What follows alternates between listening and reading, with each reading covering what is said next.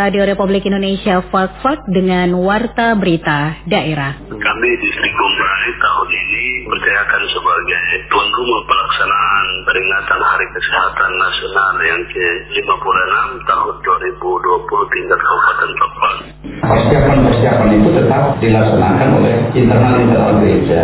Gereja manapun ya tetap melaksanakan. Namun aturan-aturan protokoler pun tetap jalankan. Namun makna rohaninya tidak, saya pikir tidak berkurang sama sekali.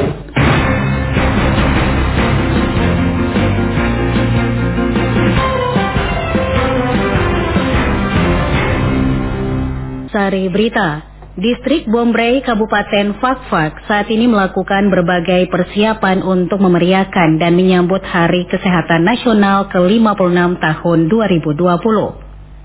Menyambut perayaan Natal dua puluh lima Desember dua ribu dua puluh mendatang, pihak gereja di Fakfak telah melakukan berbagai persiapan untuk perayaan dimaksud. Itulah berita utama pagi ini, selengkapnya bersama saya, Apriantini.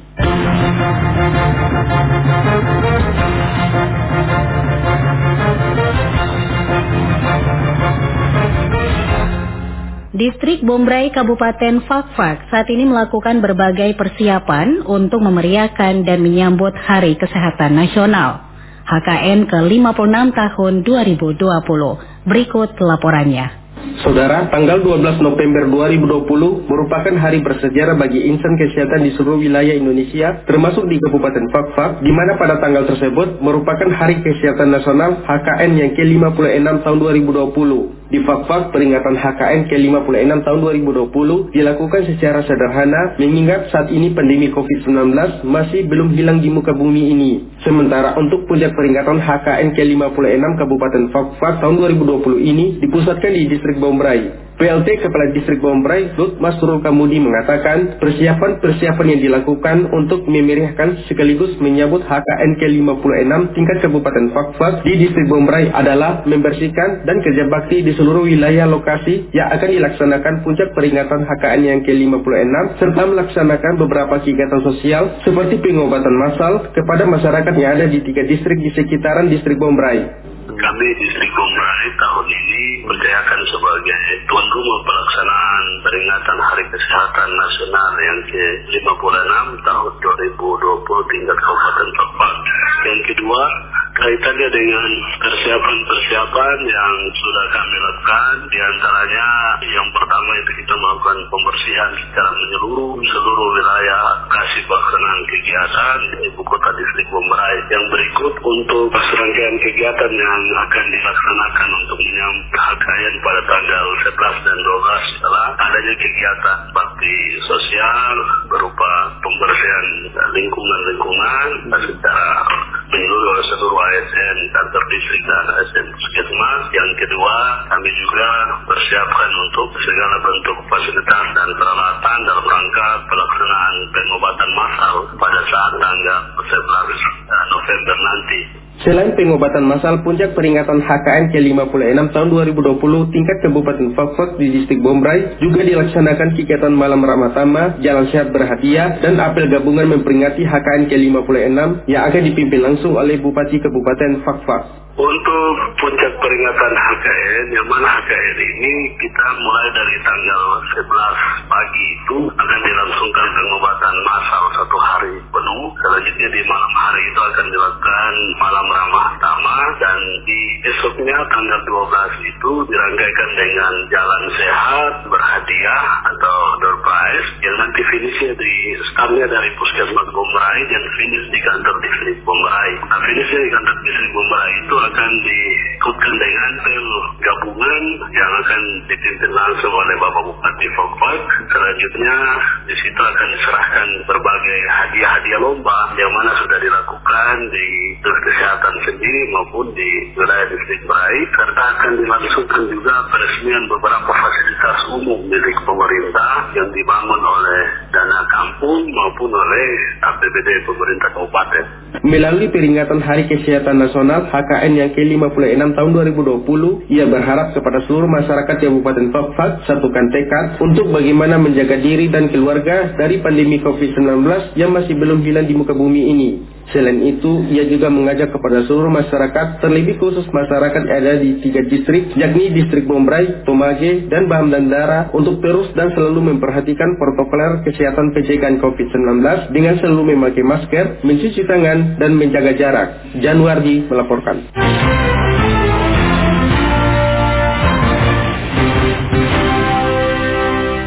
Masyarakat yang telah memenuhi syarat namun belum terdaftar dalam D P T pemilihan kepala daerah tahun dua ribu dua puluh dihimbau untuk segera melakukan perekaman E K T P guna diakomodir dalam daftar pemilih tambahan.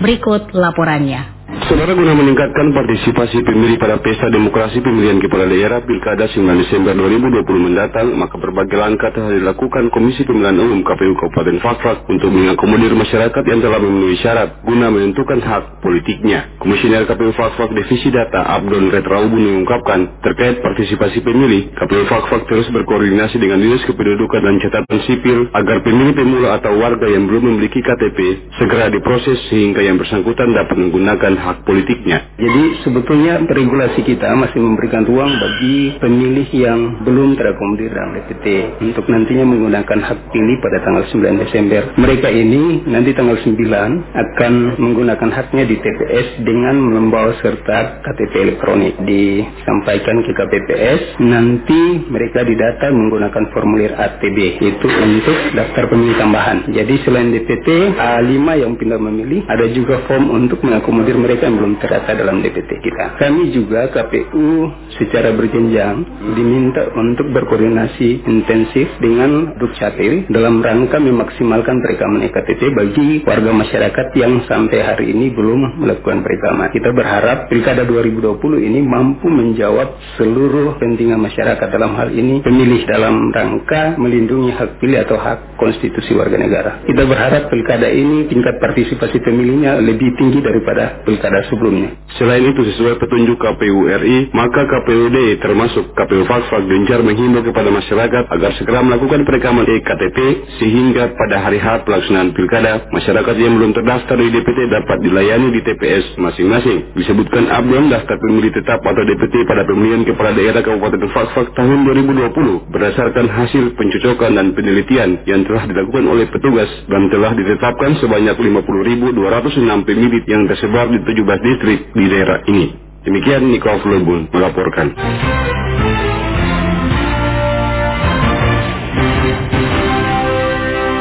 Sebanyak tujuh puluh kepala S M P dan bendahara S M P se-Kabupaten Fakfak selama dua hari mengikuti sosialisasi pengelolaan dana bantuan operasional sekolah tingkat S M P se-Kabupaten Fakfak tahun dua ribu dua puluh bertempat di Ballroom Hotel Grand Papua. Dalam rangka meningkatkan akuntabilitas penata kelolaan bantuan operasional sekolah BOS pada tingkat sekolah menengah pertama di Kabupaten Fakfak, Dinas Pendidikan Pemuda dan Olahraga Kabupaten Fakfak menyelenggarakan kegiatan sosialisasi pengelolaan dana bantuan operasional sekolah tingkat S M P se-Kabupaten Fakfak tahun dua ribu dua puluh bertempat di Ballroom Hotel Grand Papua. Kepala Dinas Pendidikan Pemuda dan Olahraga Kabupaten Fakfak, Hermanto Hobrau, ketika membuka sosialisasi tersebut mengatakan bantuan operasional sekolah atau dana BOS adalah bantuan pendidikan berbentuk dana yang diberikan kepada sekolah untuk kepentingan non-operasional berdasarkan jumlah siswa pada satuan pendidikan tertentu, khususnya pada jenjang pendidikan dasar, sebagai implementasi program bagi pelajar dan mekanisme penyaluran serta penggunaannya harus mengacu kepada Permendikbud nomor delapan tahun dua ribu dua puluh. Bantuan operasional sekolah atau BOS adalah bantuan pendidikan berbentuk dana yang diberikan kepada sekolah untuk kepentingan non-operasional berdasarkan jumlah siswa pada satuan pendidikan tertentu, khususnya pada jenjang pendidikan dasar, sebagai implementasi program wajib belajar dan mekanisme penyaluran serta penggunaannya harus mengacu pada Permendikbud nomor delapan tahun dua ribu dua puluh.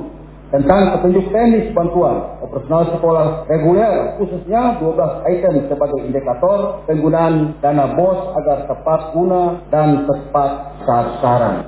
Dalam sambutannya, ia menambahkan agar penggunaan dana BOS dapat berjalan dengan baik dan tepat sasaran serta manfaatnya dapat dirasakan oleh seluruh peserta didik, maka harus diawali dengan proses perencanaan.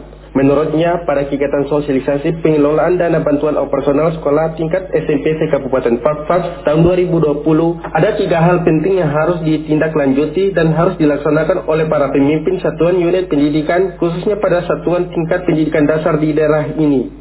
Kepala sekolah sebagai pimpinan unit satuan pendidikan harus memahami juknis BOS sebagaimana tertuang pada Permendikbud nomor delapan tahun dua ribu dua puluh, terutama mekanisme penyusunan anggaran termasuk penggolongan jenis belanja dalam R K A BOS. Saya tegaskan kepada kepala sekolah, karena di tahun dua ribu dua puluh ini ada perubahan mekanisme teknis penyaluran dana BOS berdasarkan transfer, maka dituntut peran dan tanggung jawab para operator di setiap unit satuan pendidikan harus lebih cermat dan teliti dalam menginput dan mensinkronkan dapodik yang disesuaikan dengan kebutuhan sekolah. Hal ini disebabkan karena verifikasi dan validitas data sebagai instrumen penting untuk selanjutnya dianalisa lebih lanjut oleh Kementerian Pendidikan. Pada kesempatan ini pula, saya tegaskan kembali kepada para kepala sekolah, dituntut perannya untuk memiliki pemahaman yang bersifat komprehensif tentang format realisasi dana BOS.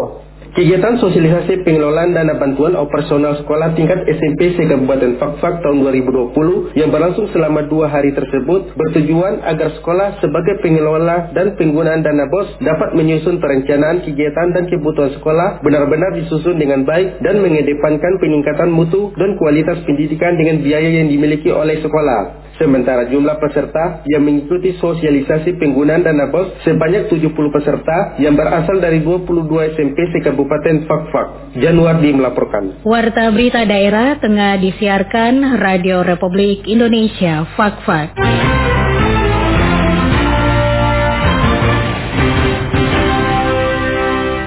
Pembentukan kelompok kerja jaminan persalinan tingkat Kabupaten Fakfak tahun dua ribu dua puluh diharapkan dapat meningkatkan akses pelayanan kesehatan bagi ibu hamil, bersalin dan nifas, serta bayi baru lahir ke fasilitas pelayanan kesehatan yang kompeten. Kepala Dinas Kesehatan Kabupaten Fakfak, Gondo Suprapto, mengatakan sesuai petunjuk S P M bahwa setiap persalinan harus ditolong oleh tenaga kesehatan yang kompeten, baik di fasilitas kesehatan, primer, sekunder, dan tersier, sehingga setiap ibu hamil harus mempunyai akses terhadap pelayanan kesehatan. Menurut Gondo Suprapto, di tahun dua ribu sembilan belas masih terdapat seratus lima belas atau tujuh koma tujuh tiga persen jumlah ibu bersalin tidak di fasilitas kesehatan, sehingga persalinan dirasakan menjadi tidak aman dan dapat menyebabkan kematian ibu dan bayi karena tidak memadai.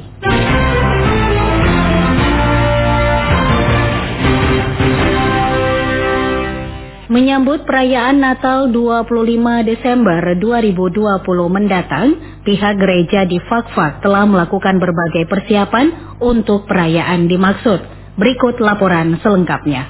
Saudara, masa pandemi covid sembilan belas yang melanda dunia sungguh mencemaskan masyarakat karena begitu banyak kebiasaan yang berubah. Pertemuan melibatkan orang banyak, bahkan kerja kantor berubah menjadi virtual. Hal ini tentunya untuk memutus mata rantai penyebaran virus corona. Kondisi tersebut pun pemerintah sempat menutup rumah-rumah ibadah, kemudian untuk membuka kebiasaan masyarakat dengan memulai aktivitas kembali, pemerintah memberlakukan era new normal dengan tidak mengabaikan protokol kesehatan. Momen ini membuka peluang bagi umat beragama melaksanakan kegiatan keagamaan seperti ibadah bagi umat Kristen pada hari Minggu. Pendeta Naben Bahagia mengatakan umat tentunya sangat bersyukur dengan pemberlakuan new normal karena dapat melaksanakan ibadah seperti biasa. Dikatakan menyambut perayaan Natal dua puluh lima Desember dua ribu dua puluh mendatang, pihaknya telah menyiapkan berbagai kesiapan guna perayaan Natal.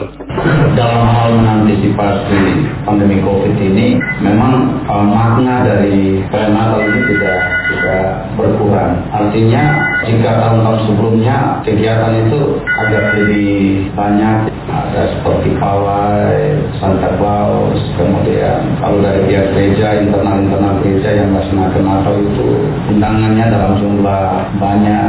Namun sekarang ini tetap Natal tetap berjalan dengan adanya aturan-aturan protokol kesehatan ini, ya mungkin hanya kapasitas kehadiran daripada umat itu yang dibatasi. Yang jelasnya persiapan-persiapan itu tetap dilaksanakan oleh internal-internal gereja.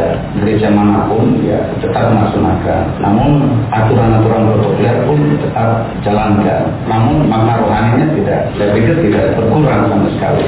Diungkapkan gereja perlu bersungguh-sungguh merefleksikan situasi pandemi ini dalam terang iman. Inilah saat berahmat bagi gereja, saat untuk membaharui dan merefleksikan kehadirannya di tengah dunia.